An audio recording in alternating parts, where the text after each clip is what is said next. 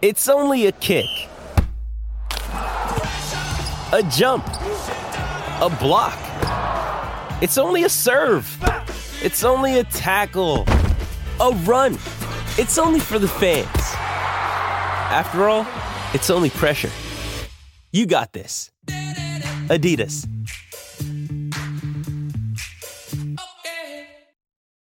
Greetings and welcome to another episode of Pucks and Cups.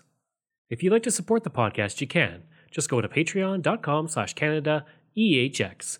You can support the podcast for as little as $3 a month. You can also donate to the podcast by going to CanadaEHX.com and clicking donate.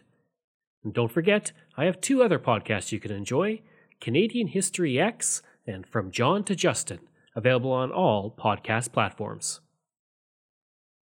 The NHL has seen its fair share of tough individuals, including the legendary Broad Street Bullies of the 1970s, but few were as tough or as vicious as Sprague Cleghorn. The average hockey fan may not know who Cleghorn was, even though he's been in the Hall of Fame since 1958, but he had a large impact on the early NHL and was one of its greatest players. Born in 1890 in Montreal, Cleghorn played for a variety of junior and amateur hockey teams until 1909 when he joined the New York Wanderers of the United States Amateur Hockey Association. He would have an immediate impact, scoring seven goals in eight games. In 1910, he switched to the National Hockey Association, where he played for the Renfrew Creamery Kings with his brother, Odie. Playing as a defenseman, he had 5 goals in 12 games, as well as 27 penalty minutes.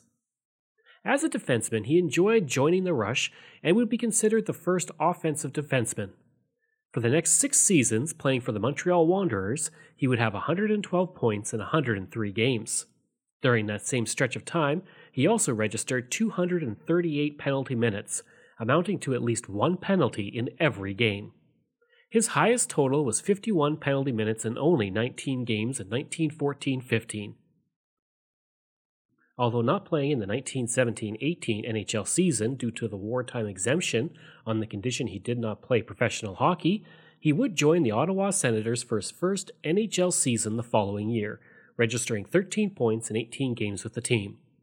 Cleghorn would write later, quote, when I signed to play hockey for Ottawa at the beginning of the 1918 19 season, I was mad clear through and thirsting for revenge. Revenge on Canadiens. Revenge on George Kennedy. Figure it out for yourself. I wanted to play hockey in Montreal. Kennedy's was the only Montreal club. Kennedy would have no part of me. He told me I was done. Finished. Kennedy had said this because Cleghorn had suffered two leg fractures, but Cleghorn felt that he was ready. Cleghorn had wired Tommy Gorman in Ottawa stating, quote, Give me a chance to show you that my legs are good and I've still got my stuff. The response was, Come and show what you can do, which Cleghorn did. In 1919-20, he would record 21 points in 21 games, along with 85 penalty minutes. He would help lead the Ottawa Senators to the Stanley Cup in 1920 and 1921. In the 1921 run to the Stanley Cup, Cleghorn had three points in five games and nine penalty minutes. And despite being a star in Ottawa, he was never very popular there. In 1920, in an attempt to even the playing field in the league, he was transferred by the NHL to the Hamilton Tigers. Refusing to report, the Senators asked the league if he could be brought back. The league threatened to throw Ottawa out of the league if they did, and Cleghorn joined the Toronto St. Patrick's for one year. For the rest of his career, whenever he played against his former Ottawa teammates, Cleghorn would often take cheap shots and instigate brawls in a personal vendetta. Speaking of joining the St. Pat's, Cleghorn would write, quote, At Toronto, I teamed with Harry Cameron on defense. Mitchell was in goal, and we won the second section of the split schedule with the aid of Babe Dye, Ken Randall, Corbett Denneny, Reg Noble, Doc Smiley, and Bill Stewart. In 1921 22, Cleghorn would find himself playing for the Montreal Canadiens, where he would also play with his brother, Odie. Cleghorn would write, quote, The situation with regard to Canadiens had changed. George Kennedy, who had never fully recovered from the effects of the Canadiens' trip to the coast at the close of the 1919 season, when the whole club was stricken with influenza and Joe Hall died down there, finally succumbed. Control of the Canadian Hockey Club had been purchased by a new combination, and those gentlemen were just as keen to have me on their payroll as I was anxious to play in Montreal. In that fashion, I returned to Montreal to play on the same team with Odie, and I was very happy about it. Cleghorn would describe his time with the Canadiens as the most pleasant of his hockey memories. He would say of that time, quote, My reason for holding especially friendly recollections of my association with the Canadian Hockey Club does not come from pride in my achievements while I was wearing a Canadian sweater. So much of my appreciation of the camaraderie and understanding between the owners of the club and the men on their payroll. Through four seasons, there was never the whisper of an argument between us. I signed a blank contract at the beginning of winter, the owners fixed my salary, I never asked the Canadian management for an increase, and I always got it if it was coming to me on the record. His best season with the team was 1921 22, when he had 26 points in 24 games and 80 penalty minutes, which was second among NHL defensemen for the year. For the next three seasons, Cleghorn would be named captain of the Canadiens, and as captain, he would win the Stanley Cup in 1923 24, the last of his career. That same season, he would place second in Hart Trophy voting, losing to Senators forward Frank Nighbor. In his last season with the Canadiens, 1924 25, he would record 18 points in 27 games and hit a career high in penalty minutes with 89. By this point, he was beginning to feel his age on the ice, and he would write in 1935 quote, Your legs show it first, and there's no use trying to fight it off because the man who sits on the bench, if he's any sort of coach, can see it. Even though you swear by all the gods that be you're okay. You're not as fast as you were last year and the year before. You know more than these smart kids who are burning ice under their toes, but you just can't put what you know into action. At the end of the season, he was sold to the Boston Bruins for $5,000, or $75,000 in today's funds. The move to Boston was done on his blessing, with Canadiens management stating that Art Ross wanted him in Boston to study the new team as a veteran. Cleghorn would say, quote, Ross was my old friend since school days. I knew nothing of Charles F. Adams, but I did know that Art Ross was the white haired boy in his hockey enterprise. I made my deal with Ross, and Charles Adams accepted the terms without a murmur. In his next three seasons with the Bruins, he served as the unofficial captain and was also the assistant coach in his last year. It was with the Bruins that he helped serve as a mentor to an up and coming defenseman by the name of Eddie Shore. Cleghorn would say, quote, I broke him in big time. I claim some of the credit for making Shore the standout defenseman he is today. He had a lot of stuff when he joined us, but there were still things he needed to learn, and I taught him those things.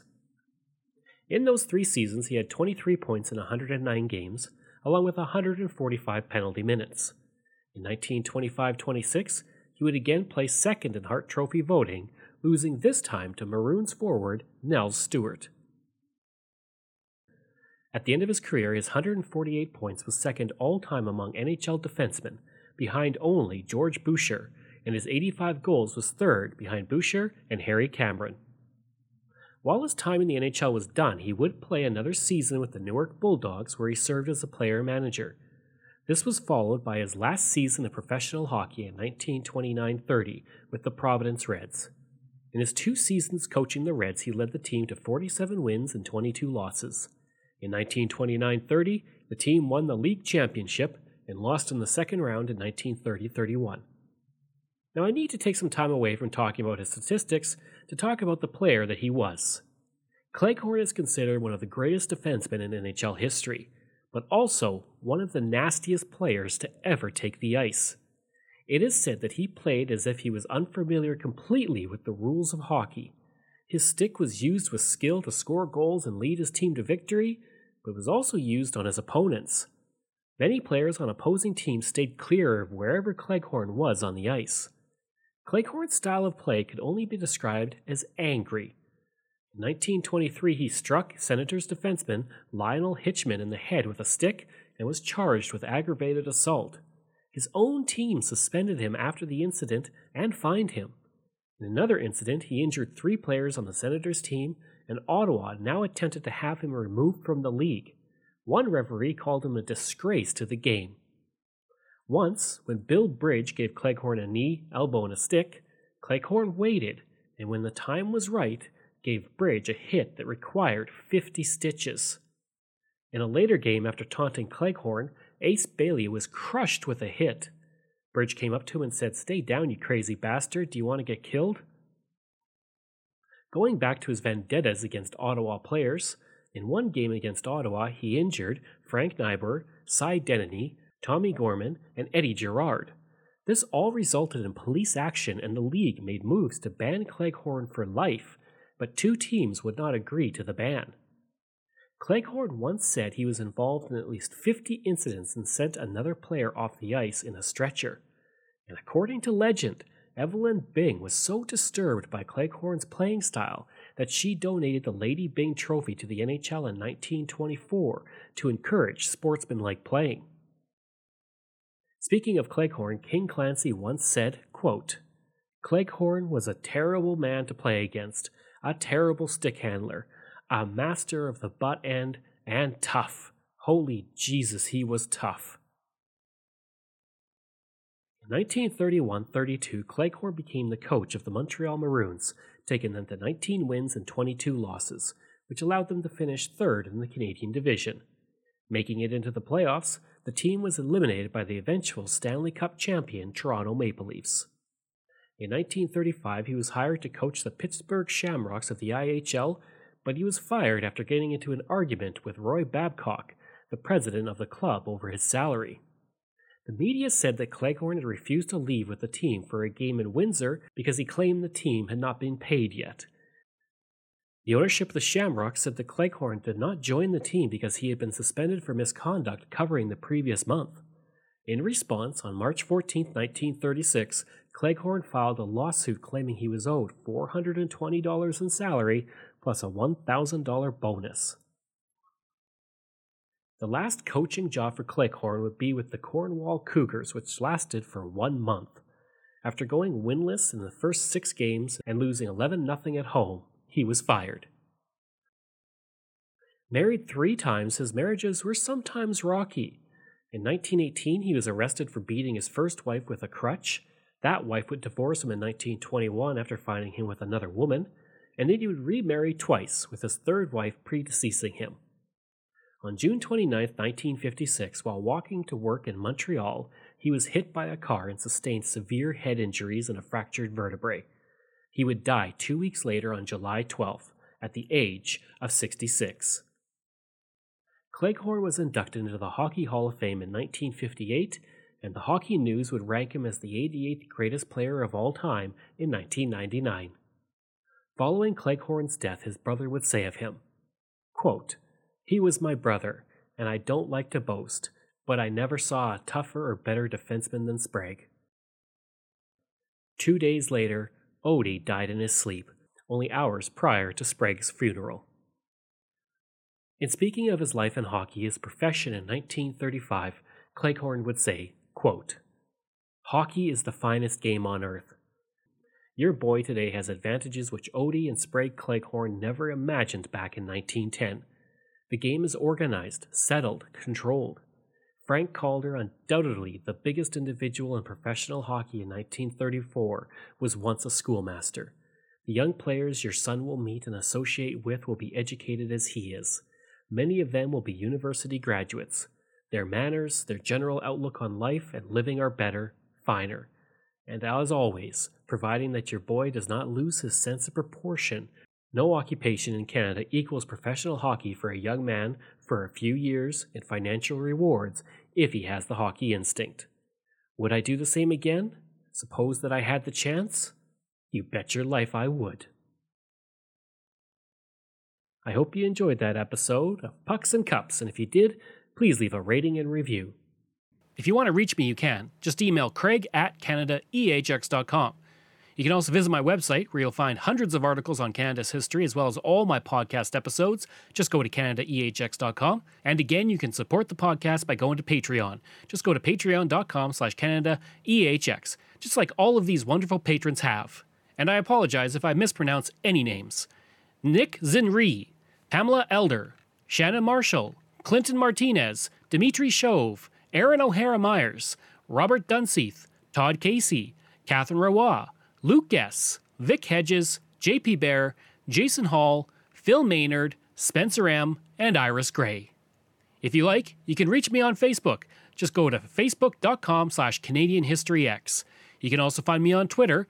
My handle is Craig Baird, C R A I G B A I R D, and I'm on Instagram. Just search for Bairdo37. Information comes from the Hockey Hall of Fame, Elite Prospects, NHL.com, Wikipedia, HockeyDB, Canadiens.com, Habs Legends, and Maclean's Magazine. Thanks. We'll see you again next time. Hi, it's Shauna, and I might be a bad parent because my kids think french fries are vegetables. Hey, it's Ryan, and I might be a bad parent because I went out for wings when my wife was in the hospital after giving birth. Johnny here. I might be a bad parent because in my house, the tooth fairy gives pocket change. But we're not alone. Len emailed us and said his six year old daughter's Tarzan moment going from love seat to lazy boy by curtains made him more proud than any dance recital. and Andy left his two year old at the rink. All right, guys, I'm sure we're not alone. Like Andy's kid. For stories and confessions like this, make sure you check out our podcast. It's called Bad Parents, and it's available wherever you get your podcasts. I left a glove at the rink.